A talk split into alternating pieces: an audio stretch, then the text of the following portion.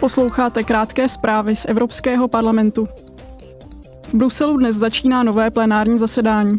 Poslanci budou diskutovat o nejnovějším vývoji v Maďarsku. Zhodnotí, jestli tam dochází k porušování zásad právního státu nebo základních práv a dále budou jednat o zmrazených finančních prostředcích Evropské unie.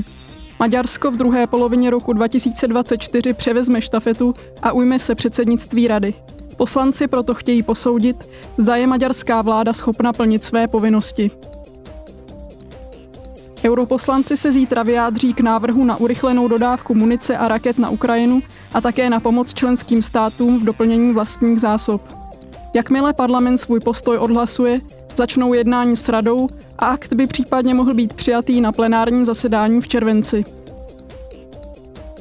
Kromě toho budou zítra poslanci požadovat, aby Evropská unie přijala koordinovanou strategii proti zahraničnímu vměšování, manipulaci s informacemi a útokům na demokracii, a to zejména ze strany Ruska a Číny. Je totiž třeba ochránit nezávislé evropské volby a vůbec zajistit, že se Evropská unie dokáže takovým útokům bránit.